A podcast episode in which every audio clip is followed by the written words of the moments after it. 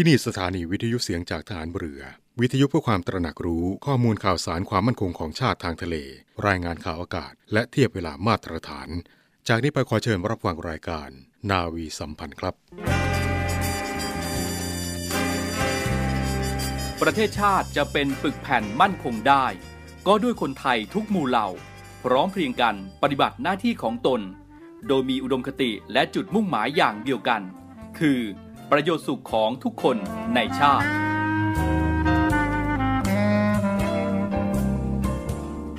พระราชดำรัสพระบาทสมเด็จพระเจ้าอยู่หัว ในพิธีสวนสนาม ถวายสัตย์ปฏิญาณของทหารตำรวจ เนื่องในพระราชพิธีบรมราชาพิเศษ พุทธศักราช 2562 18 มกราคม 2563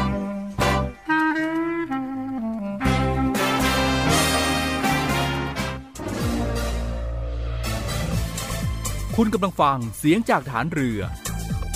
ทุกความเคลื่อนไหวในทะเลฟ้าฝั่งรับฟังได้ที่นี่เสียงจากทหารเรือ กับช่วงเวลาของรายการนาวีสัมพันธ์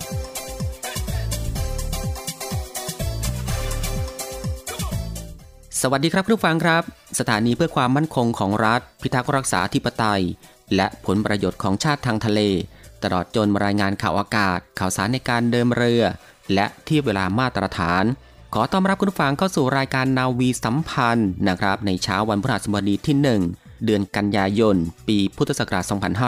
2565 และวันนี้ก็เป็นวันแรกนะครับของการเริ่มต้นเดือนใหม่ ก็คือเดือนกันยายน ก็ขอให้เป็นวันที่มีแต่สิ่งดีๆ เข้ามาในชีวิตของคุณผู้ฟังนะครับ ก็เช่นเคยครับ คุณผู้ฟังก็สามารถติดตามรับฟังรายการนาวีสัมพันธ์ ได้เป็นประจำทุกวัน ในเครือข่ายสถานีวิทยุเสียงจากทหารเรือทั่วประเทศ ทั้ง 15 สถานีและ 21 ความถี่ด้วยกันนะครับในช่วงเวลา7นาฬิกา30 นาทีจนถึงเวลา 8 นาฬิกา และสำหรับเช้าวันนี้เป็นหน้าที่ของผมพันจ่าเอกอินตานามยางอินดำเนินรายการครับ ก่อนอื่นก็ต้องขอทักทายคุณผู้ฟังทุกท่านที่อยู่ทางบ้านนะครับ ในทุกพื้นที่ และก็ในทุกภูมิภาคกันด้วยนะครับ ที่ติดตามรับฟังรายการอยู่ในขณะนี้ และก็เช่นเคยนะครับ ในเช้าวันนี้ทางรายการก็ยังคงมีหลากหลายเรื่องราว ที่จะได้นำมาบอกเล่าให้คุณผู้ฟัง ได้ติดตามรับฟังกันเป็นประจำซึ่งก็ควบคู่ไปกับการพักผ่อน การทำกิจกรรม การทำงานหรือว่าการเดินทาง และก็ที่สำคัญที่ลืมไม่ได้ก็คือการรักษาสุขภาพของตัวเอง ให้ห่างไกลจากโรคภัยไข้เจ็บกันอยู่เป็นประจำทุกวันอีกด้วย และสำหรับเช้านี้เรามาเริ่มที่อีกหนึ่งเรื่องราวที่น่าสนใจนะครับก็คือสำนักงานปลัดกระทรวงกลาโหม ก็ขอเชิญชวนคุณผู้ฟังทุกๆทท่านนะครับ ร่วมชมงานนิทรรศการอุปกรณ์ป้องกันประเทศ ณอาคาร Challenger 1 ศูนย์แสดงสินค้าและการประชุม Impact นะครับ ระหว่างวันที่ 29 สิงหาคม ถึงวันที่ 1 กันยายน 2565 ซึ่งจัดโดยกระทรวงกลาโหมสำหรับคุณผู้ฟังที่มีความสนใจร่วมชมงาน ก็สามารถลงทะเบียนรับบัตรเข้าชมได้นะครับที่บริเวณหน้างาน โดยในวันนี้วันที่ 1 กันยายน ก็จะเปิดให้เข้าชมเวลา 10นาฬิกาจนถึงเวลา 17นาฬิกาและก็จะทำการปิดรับลงทะเบียนเวลา 16นาฬิกา30 นาทีคุณผู้ฟังครับสำหรับงาน Defense and Security 2022 ในครั้งนี้ นับเป็นการจัดงานครั้งที่ 10 กันแล้วนะครับ โดยมีกระทรวงกลาโหม เป็นผู้ให้การสนับสนุนการจัดงาน และได้รับความร่วมมือจากผู้ประกอบการด้านยุทธปกรณ์ชั้นนำจากหลายประเทศทั่วโลก ได้นำยุทธปกรณ์และก็เทคโนโลยีที่ทันสมัยมาร่วมแสดง โดยในปีนี้จัดขึ้นภายใต้แนวคิด พลังแห่งความร่วมมือ อันจะทำให้เกิดบรรยากาศแห่งความร่วมมือ การสร้างเครือข่าย การแลกเปลี่ยนข้อมูลความรู้ซึ่งจะก่อให้เกิดความร่วมมือและความสัมพันธ์ทั้ง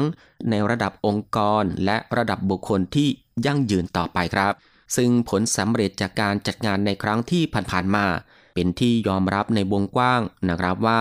งาน Defense and Security เป็นงานที่มีความสำคัญในระดับภูมิภาคเอเชีย เป็นนิทรรศการทางทหาร ที่ได้นำอาวุธยุทโธปกรณ์ และเทคโนโลยีด้านความมั่นคง ที่ทันสมัยจากนานาประเทศมาจัดแสดงนะครับ โดยครอบคลุมในมิติต่างๆ อย่างครบถ้วน รวมถึงผู้ผลิต ผู้ประกอบการจากประเทศต่างๆ ก็ได้นำอาวุธยุทโธปกรณ์ และผลิตภัณฑ์เกี่ยวกับความมั่นคง ปลอดภัย และการบรรเทาสาธารณภัย มาร่วมจัดการแสดงในงานนี้ด้วย ซึ่งจะก่อให้เกิดประโยชน์ต่อกองทัพไทย และนานาประเทศในภาพรวมต่อไป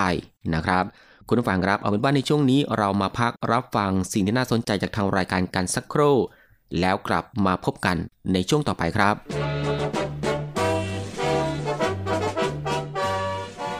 อเชิญร่วมบริจาคด้วยการซื้อเสื้อ Navy Love Dog and Cat เพื่อหารายได้สมทบทุนเข้ากองทุนศูนย์ดูแลสุนัขจรจัดของกองทัพเรือ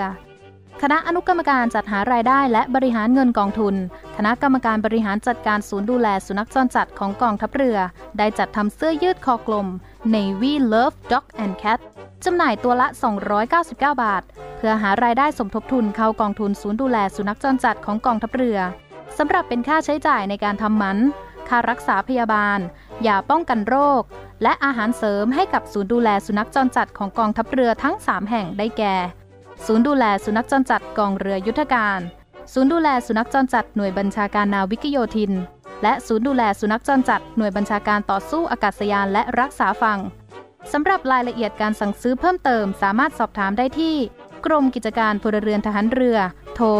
02-475-4960กลับเข้าสู่รายการนาวีสัมพันธ์สำหรับเช้านี้กันอีกครั้งนะครับคุณผู้ฟังครับ และมาในช่วงนี้ก็ได้เวลาแล้วนะครับ ที่จะได้พบกับช่วงพิเศษที่เกี่ยวกับด้านสุขภาพ ในโครงการอายุรแพทย์สนทนาสถานีสุขภาพ กับนาวโทหญิงจิรัชยาศรีอรุณนะครับ ในช่วง ตอบทุกปัญหาปรึกษาสุขภาพรูปแบบใหม่ ซึ่งในวันนี้คุณหมอจะมาตอบปัญหาในเรื่องเกี่ยวกับอะไรนั้น อีกสักครู่ไปติดตามรับฟังกัน และหลังจากที่คุณหมอตอบปัญหาสุขภาพเรียบร้อยแล้วนะครับ ต่อจากนั้นไปติดตามรับฟังบทความทางศิลธรรมและวัฒนธรรม ของกองอนุศาสนาจารย์ กรมยุทธศึกษาฐานเรือ กับพันจ่าเอกสุบชัย เหลือสืบชาติ ถ้าพร้อมแล้วเราไปพบกับทั้งสองช่วงกันเลยครับ สวัสดีค่ะ ต้อนรับเข้าสู่ช่วงพิเศษของทางรายการในวันนี้นะมีอีกหนึ่งเรื่องราวสุขภาพมาฝากคุณฟังค่ะ วันนี้มีนำเสนอโดยเรียนเชิญท่านอาจารย์นาวเอกนายแพทย์กอฟตันติศรีเจริญกุล คุณหมอ สัญญาแพทย์กระดูกและข้อ ด้านเวชศาสตร์ การกีฬา ผู้เชี่ยวชาญ ด้านข้อไหล่และเข่า ที่โรงพยาบาลสมเด็จพระปิ่นเกล้ากรมแพทย์ฐานเรือ มาร่วมพูดคุยกับเราในวันนี้ค่ะ สวัสดีค่ะคุณหมอค่ะ ครับ สวัสดีครับ ค่ะเรียกได้ว่าข้อไหล่นั้นก็ถือว่าเป็นอีกหนึ่งอวัยวะที่สำคัญที่เชื่อมระหว่างแขนกับลำตัวของคนเรานะคะ แล้วก็ทำกิจวัตรประจำวันทั่วไป ตั้งแต่ตื่นนอนตอนเช้า ทั้งการอาบน้ำแปรงฟัน ใส่เสื้อหวีผม เอื้อมหยิบของบนหิ้งนะซึ่งก็ล้วนแล้วแต่ต้องอาศัยการขยับของข้อไหล่ ถ้ามีการบาดเจ็บก็อาจจะไม่สามารถใช้งานได้ตามปกตินะคะ เรื่องราวในวันนี้รู้เท่าทันอาการปวดไหล่ อย่าปล่อยทิ้งไว้นาน ซึ่งคุณหมอกอล์ฟก็กรุณามาร่วมพูดคุยกับเราค่ะเรียนถามคุณหมอเพิ่มเติมถึงปัญหาปวดข้อไหล่นะปัญหาปวดข้อไหล่นั้น พบเจอได้บ่อยมากน้อยแค่ไหนค่ะ ครับ ก็ก่อนอื่นนะครับก็ต้องขอบอกก่อน ว่าข้อไหล่เป็นข้อที่มีการเคลื่อนไหวได้มากที่สุดของร่างกายนะครับ ซึ่งการทำกิจวัตรประจำวันในแต่ละวันของเราเนี่ยต้องใช้งานข้อไหล่เยอะมาก ไม่แพ้ข้อเข่าหรือข้ออื่นๆในร่างกายเลยนะครับ รวมถึงการเล่นกีฬาต่างๆ ไม่ว่าจะเป็นแบดมินตันเทนนิสวอลเลย์บอลว่ายน้ำตีกอล์ฟล้วนแล้วแต่ต้องใช้งานข้อไหล่หนัก ก็มีโอกาสเกิดการบาดเจ็บข้อไหล่ได้มากนะครับ จากประสบการณ์ที่ดูแลคนไข้ด้านกระดูกและข้อทุกวันเนี่ยนะครับ มาเป็นเวลามากกว่า 15 ปี ก็พบว่าคนไข้ที่มาหาด้วยอาการปวดไหล่ พบบ่อยนะครับ เจอเป็นอันดับ 3 รองจากอาการปวดเข่าและปวดหลัง คนไข้ที่มาตรวจเนี่ยก็จะมีตั้งแต่เป็นมาไม่กี่วัน ไปจนถึงเป็นมาหลายเดือน หรือบางคนปล่อยทิ้งไว้นานเป็นปีก็มีนะครับ นั่นก็เป็นในส่วนของปัญหาการปวดข้อไหล่ของคนเรานั้นฟังคะ ซึ่งบางคนอาจจะปวดไหล่เป็นปีหรือว่าปวดมานานแล้วก็ไม่อยากไปหาหมอคิดว่าจะหายไปเอง หรือว่าปวดเพียงเล็กน้อยหรืออย่างไร อาจจะมีคำกล่าวว่าทำไมถึงไม่ไปหาหมอค่ะ ครับ ก็ต้องเข้าใจนิสัยคนไทยอย่างหนึ่งนะครับ ว่าถ้าไม่เป็นมากเนี่ยก็ไม่อยากจะมาพบหมอ เพราะอาจจะมีงานยุ่งไม่มีเวลามานะครับ ซึ่งอันนี้ไม่ดีนะครับ บางภาวะเนี่ย ยิ่งมาพบแพทย์เร็ว ก็ยิ่งรักษาง่าย หายเร็วหายขาด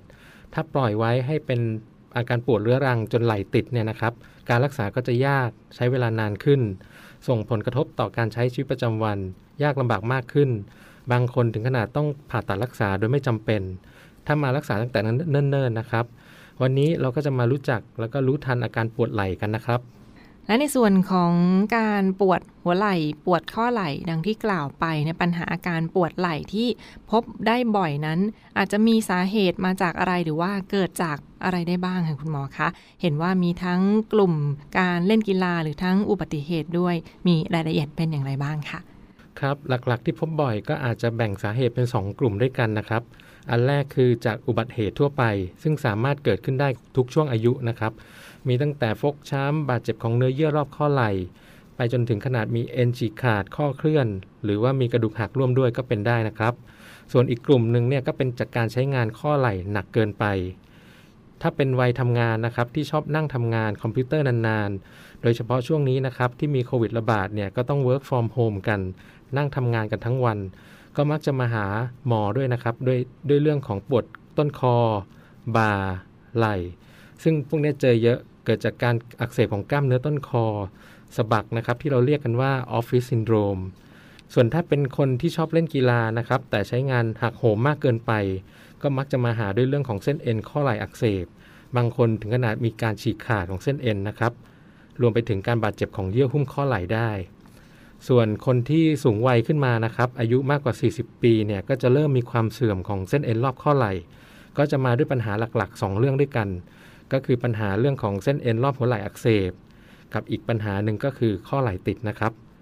แล้วนอกจากนั้นแล้วเนี่ยยังมีอาการปวดไหล่ ซึ่งเป็นผลมาจากอาการร้าวมาจากอวัยวะอื่นได้ เช่น ปวดร้าวมาจากกระดูกคอเสื่อมนะครับโรคหัวใจขาดเลือดก็อาจจะปวดร้าวมาที่ไหล่ได้ รวมถึงอวัยวะภายในช่องท้อง พวกถุงน้ำดีอักเสบ โรคตับก็เป็นได้นะครับ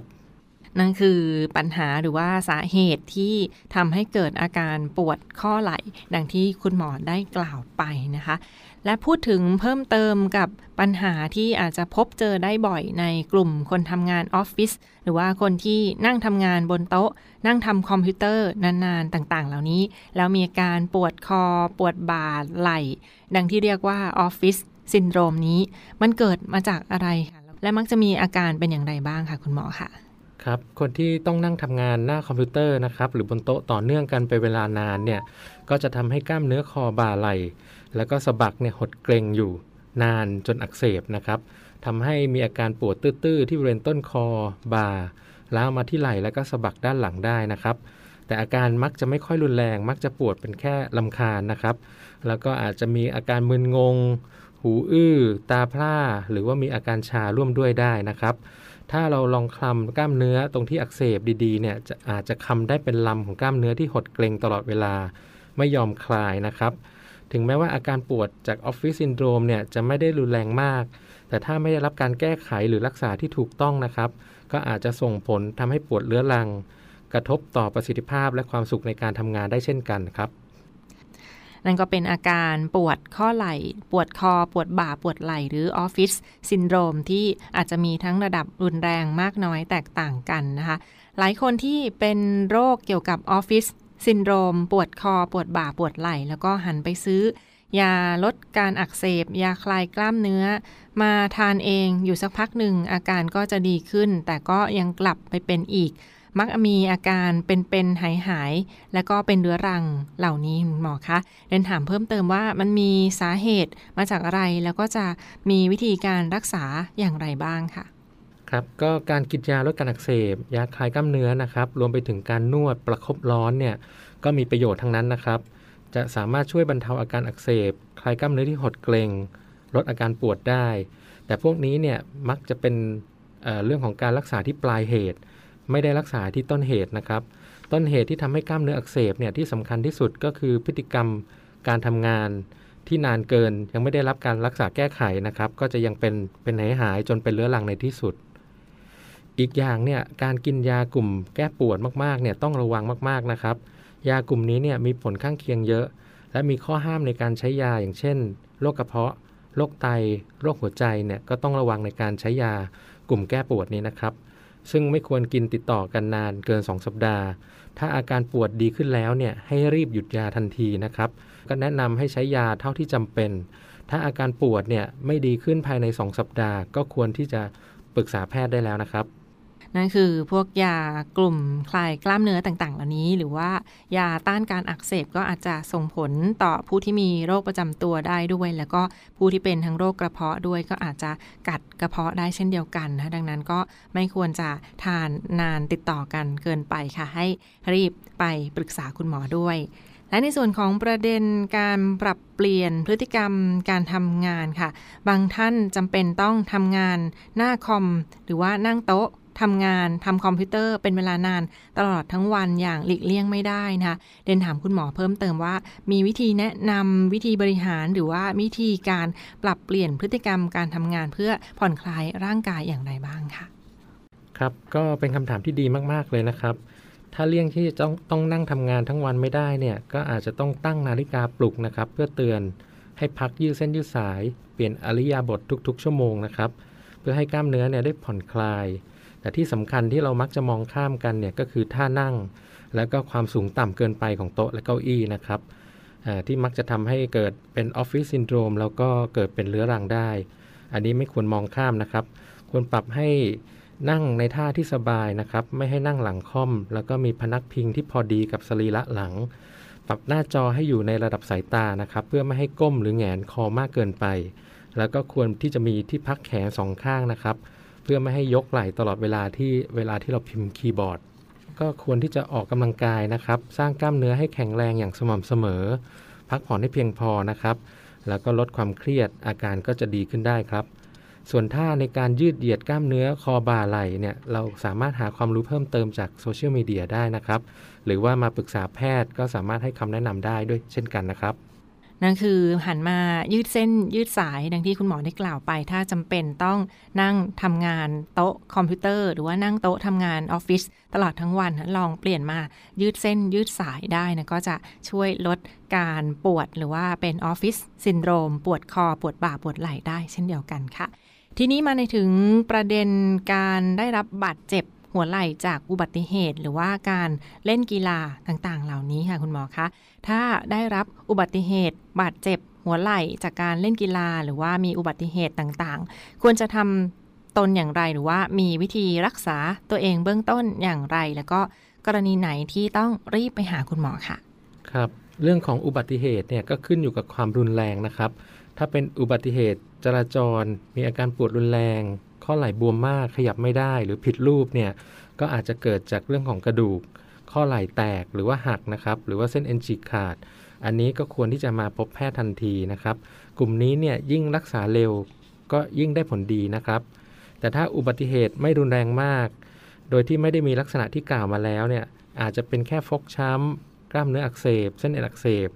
อาจจะปฐมพยาบาลเบื้องต้นอย่างถูกวิธีนะครับ ไม่ว่าจะเป็นหยุดพักการใช้งานข้อไหล่ชั่วคราว งดยกของหนักนะครับ แล้วก็งดเคลื่อนไหวแขนเนี่ยในท่าที่ทำให้มีอาการปวด อาจจะคล้องออด้วยผ้านะครับในช่วง 2-3 วันแรก อาการประคบเย็นเนี่ยก็จะช่วยบรรเทาอาการปวดได้ รับประทานยาแก้ปวดนะครับ เช่นพาราเซตามอลยาลดการอักเสบ ยาคลายกล้ามเนื้อ แต่ถ้าอาการไม่ดีขึ้นเนี่ยภายใน 1-2 สัปดาห์นะครับหรืออาการปวดเนี่ยแย่ลง ก็ควรให้รีบพบแพทย์นะครับ ไม่ควรปล่อยไว้นาน นั่นก็เป็นในส่วนของการดูแลตัวเองในเบื้องต้นสำหรับผู้ที่ได้รับอุบัติเหตุจากการเล่นกีฬาต่างๆ เหล่านี้ค่ะ เรียนถามคุณหมอเพิ่มเติมว่ากีฬาชนิดใดบ้างนะที่อาจจะเสี่ยงต่อการได้รับบาดเจ็บทั้งข้อไหล่หรือว่าส่วนอื่นๆ ค่ะ กีฬาชนิดไหนบ้างค่ะ ที่อาจจะเสี่ยงต่อการบาดเจ็บค่ะ กีฬาที่เสี่ยงต่อการบาดเจ็บนะครับ ก็แน่นอนก็ต้องเป็นกีฬาที่ต้องกระทบกระแทกนะครับ อย่างเช่น ฟุตบอล บาสเกตบอล หรือว่ากีฬาที่ต้องใช้ข้อไหล่หนัก นะครับที่ใช้ในท่าที่ยกเหนือศีรษะ อย่างเช่นแบดมินตัน เทนนิส วอลเลย์บอล ตีกอล์ฟเป็นต้นนะครับ พวกนี้ถ้าท่าทางการตีเนี่ยไม่ถูกวิธี ใช้งานหนักเกินไปกล้ามเนื้อจะล้า ถ้าฝืนเล่นต่อก็จะทำให้บาดเจ็บได้บ่อยนะครับ และนอกจากนี้ค่ะถ้าเราจะป้องกันตนเองอย่างไรไม่ให้บาดเจ็บจากการเล่นกีฬา เห็นว่ามีวิธีต่างๆ หลายวิธีมาแนะนำด้วยสำหรับผู้ที่จะออกกำลังกายเล่นกีฬาหรือว่านักกีฬาต่างๆ ในครั้งนี้ค่ะเรียนเชิญค่ะครับถ้าเราต้องใช้งานข้อไหล่หนักนะครับ ไม่ว่าจะจากการเล่นกีฬาหรือทำงานเนี่ยก็จะต้องมีการยืดเหยียดกล้ามเนื้อรอบข้อไหล่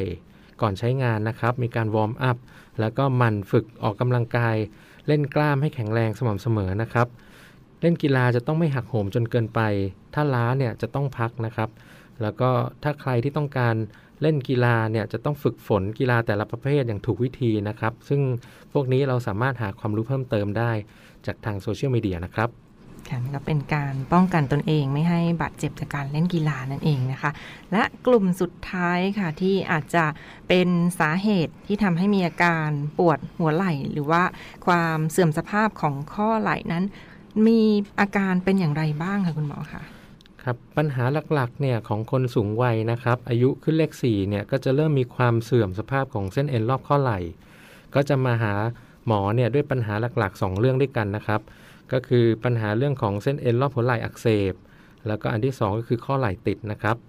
พวกเส้นเอ็นอักเสบเนี่ยก็จะมักจะมีอาการปวดกลางคืน ปวดมากเวลา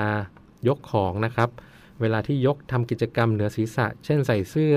หวีผม หรือเอื้อมไปหยิบของบนหิ้งนะครับ ถ้าได้รับการรักษาที่ไม่ถูกเนี่ยบางคนไม่ยอมหาหมอนะครับ ปล่อยให้เป็นอักเสบเรื้อรังเนี่ย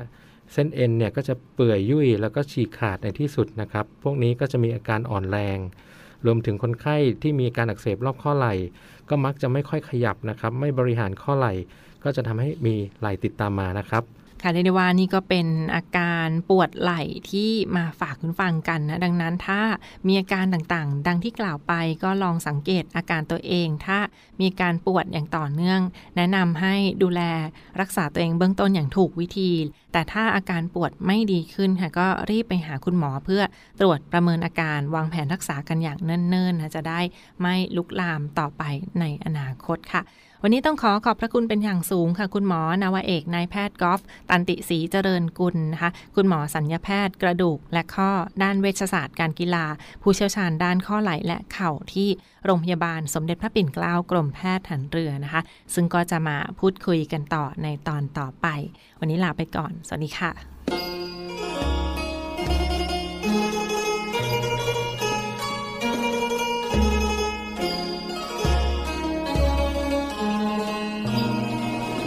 ครับนุฟังครับ มีพุทธภาษิตบทหนึ่งครับได้กล่าวถึงลักษณะของจิตไว้ว่า จิตนี้ดิ้นรน กวัดแกว่ง รักษายาก ห้ามยาก บัณฑิตผู้มีปัญญา ย่อมทำจิตนี้ให้ตรง เหมือนช่างสอน ดัดลูกศรจิตนี้เมื่อผู้ทำความเพียร ยกขึ้นจากอาลัย คือกรรมคุณห้าแล้ว ซัดไปในวิปัสสนากรรมฐาน เพื่อให้ละบ่วงแห่งมารย่อมดิ้นรน เหมือนปลา ที่พรานเบ็ด ยกขึ้นจากน้ำวางไว้บนบก ดิ้นรนอยู่ฉะนั้น จิตที่ดิ้นรนกัดแกงครับรักษายากห้ามยากนั้น มนุษย์ครับสามารถฝึกฝนจนควบคุมได้ แต่ต้องทำด้วยอุบายอันฉลาด เหมือนช่างสอนดัดลูกศรให้ตรง ถ้าไม่ใช่ช่างสอน ย่อมทำลูกศรไม่เป็นฉันใด บุคคลผู้ไม่ชำนาญทางการฝึกจิต ก็ไม่สามารถทำจิตให้ตรงได้ฉันนั้น จิตที่ดิ้นรนครับคือ ดิ้นรนอยู่ในอารมณ์มีรูปเป็นต้น ดิ้นรนไปเพื่อเกลือกลั้วกับอารมณ์นั้นๆ ดิ้นรน ไปหารูปสวย เสียงเพราะ กลิ่นหอมรสอร่อย และสัมผัสอันยวนใจ เมื่อถูกกีดกันจากอารมณ์นั้นๆ ด้วยกรรมฐาน เมื่อถูกกีดกัน จิตก็ยิ่งดิ้นรนมากขึ้น เพราะไม่ได้เสวยอารมณ์ที่เคยได้ เหมือนของที่คนเคยกิน จนติดแล้วไม่ได้กิน ย่อมแสดงอาการทุรนทุราย จิตที่กวัดแกงคือไม่สามารถดำรงอยู่ในอารมณ์เดียวไม่สามารถนิ่งได้ เหมือนเด็กไม่อยู่นิ่ง ในอริยบทเดียว หรือเหมือนใบไม้ที่ถูกลมพัดให้หวั่นไหวอยู่เสมอ จิตนี้ก็เหมือนกันนะครับ ถูกลมคือโลกธรรมแปดบ้าง ราคะ โทสะ โมหะบ้างทำให้วันไหวกวัดแกว่ง จิตที่รักษายาก เพราะหาอารมณ์อันเป็นที่สบาย ให้จิตได้ลำบาก เดี๋ยวชอบอย่างนั้น เดี๋ยวชอบอย่างนี้ และมักชอบตกไปในอารมณ์อันชั่ว ผู้มีปัญญาจึงต้องคอยเหนี่ยวรั้งจิตอยู่เสมอ เหมือนโค พยายามจะกินข้าวกล้าอันเขียวสด เจ้าของต้องคอยเหนี่ยวรั้งไว้ด้วยเชือก และเชือกสำหรับเหนี่ยวรั้งจิตก็คือสติ เมื่อเชือกคือสติขาด จิตก็ไปตามที่ปรารถนาอีก แต่บุรุษมีความเพียร ก็ต้องพยายามทำจิต ให้ควรแก่การงานกลับทุนฟังครับ ดังนั้นนะครับผู้ที่สามารถฝึกและรักษาจิตได้ จึงเป็นผู้ประเสริฐด้วยธรรมทั้งหลาย แม้ว่าจะประสบเหตุการณ์ที่พึงยินดี หรือพึงยินร้ายเพียงใด ย่อมเป็นผู้มีความสุขทางใจสม่ำเสมอ เพราะเกิดจากการฝึกจิตไว้เป็นอย่างดีแล้วนั่นเองนะครับ แม้คุณธรรมวิเศษ อาจจะยังไม่เกิดขึ้น ก็ชื่อว่า ได้ตามรักษาจิตไว้อย่างมั่นคง ซึ่งเป็นทางตรง แห่งสุข อันไพบูรณ์อยู่ตลอดเวลานะครับ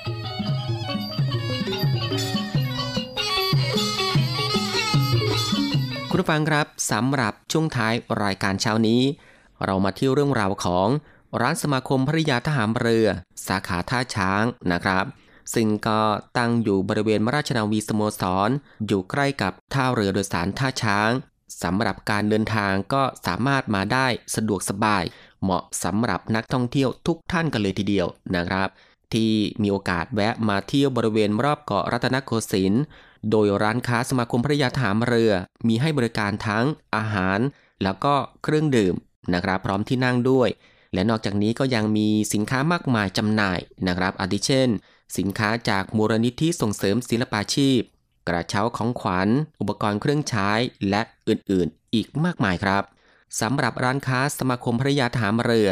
ก็เปิดให้บริการทุกวันนะครับ โดยวันจันทร์ถึงวันศุกร์ก็จะเปิดบริการตั้งแต่เวลา 8 นาฬิกาไปจนถึงเวลา 17 นาฬิกา และในวันเสาร์และวันอาทิตย์ ก็จะเปิดบริการตั้งแต่เวลา 10นาฬิกาไปจนถึงเวลา 17นาฬิกาและทางร้านก็ยังเปิดช่องทางการจำหน่ายสินค้าทางออนไลน์ บนแอปพลิเคชัน Line อีกด้วยนะครับ ที่ at navy white shop ซึ่งก็เป็นอีกทางเลือกหนึ่งสำหรับผู้ที่สนใจอีกด้วยครับ คุณผู้ฟังครับนี่ก็คือทุกๆ เรื่องราวในทุกช่วงของทางรายการ ที่ได้นำมาบอกเล่าให้คุณผู้ฟัง ได้ติดตามรับฟังในรายการนาวีสัมพันธ์ของเช้าวันนี้ และก็มาถึงตรงนี้ครับ รายการนาวีสัมพันธ์เช้านี้ก็ได้หมดเวลาลงแล้ว คุณผู้ฟังก็สามารถติดตามรับฟังรายการของเราได้ใหม่ในเช้าของวันต่อไป ก็ตั้งแต่เวลา7นาฬิกา30 นาทีจนถึงเวลา8นาฬิกาสำหรับวันนี้ผมพันจ่าเอกอินตานามยางอินพร้อมทั้งทีมงานนาวีสัมพันธ์ทุกคน ก็ต้องลาคุณผู้ฟังไปด้วยเวลาเพียงเท่านี้นะครับ ขอพระคุณคุณผู้ฟังทุกๆทท่านที่ให้เกียรติติดตามรับฟัง ก็ขอให้คุณผู้ฟังนั้น โชคดี มีความสุขกันทุกๆทท่าน สวัสดีครับ เสียงคลื่นลมคราใด เราหัวใจ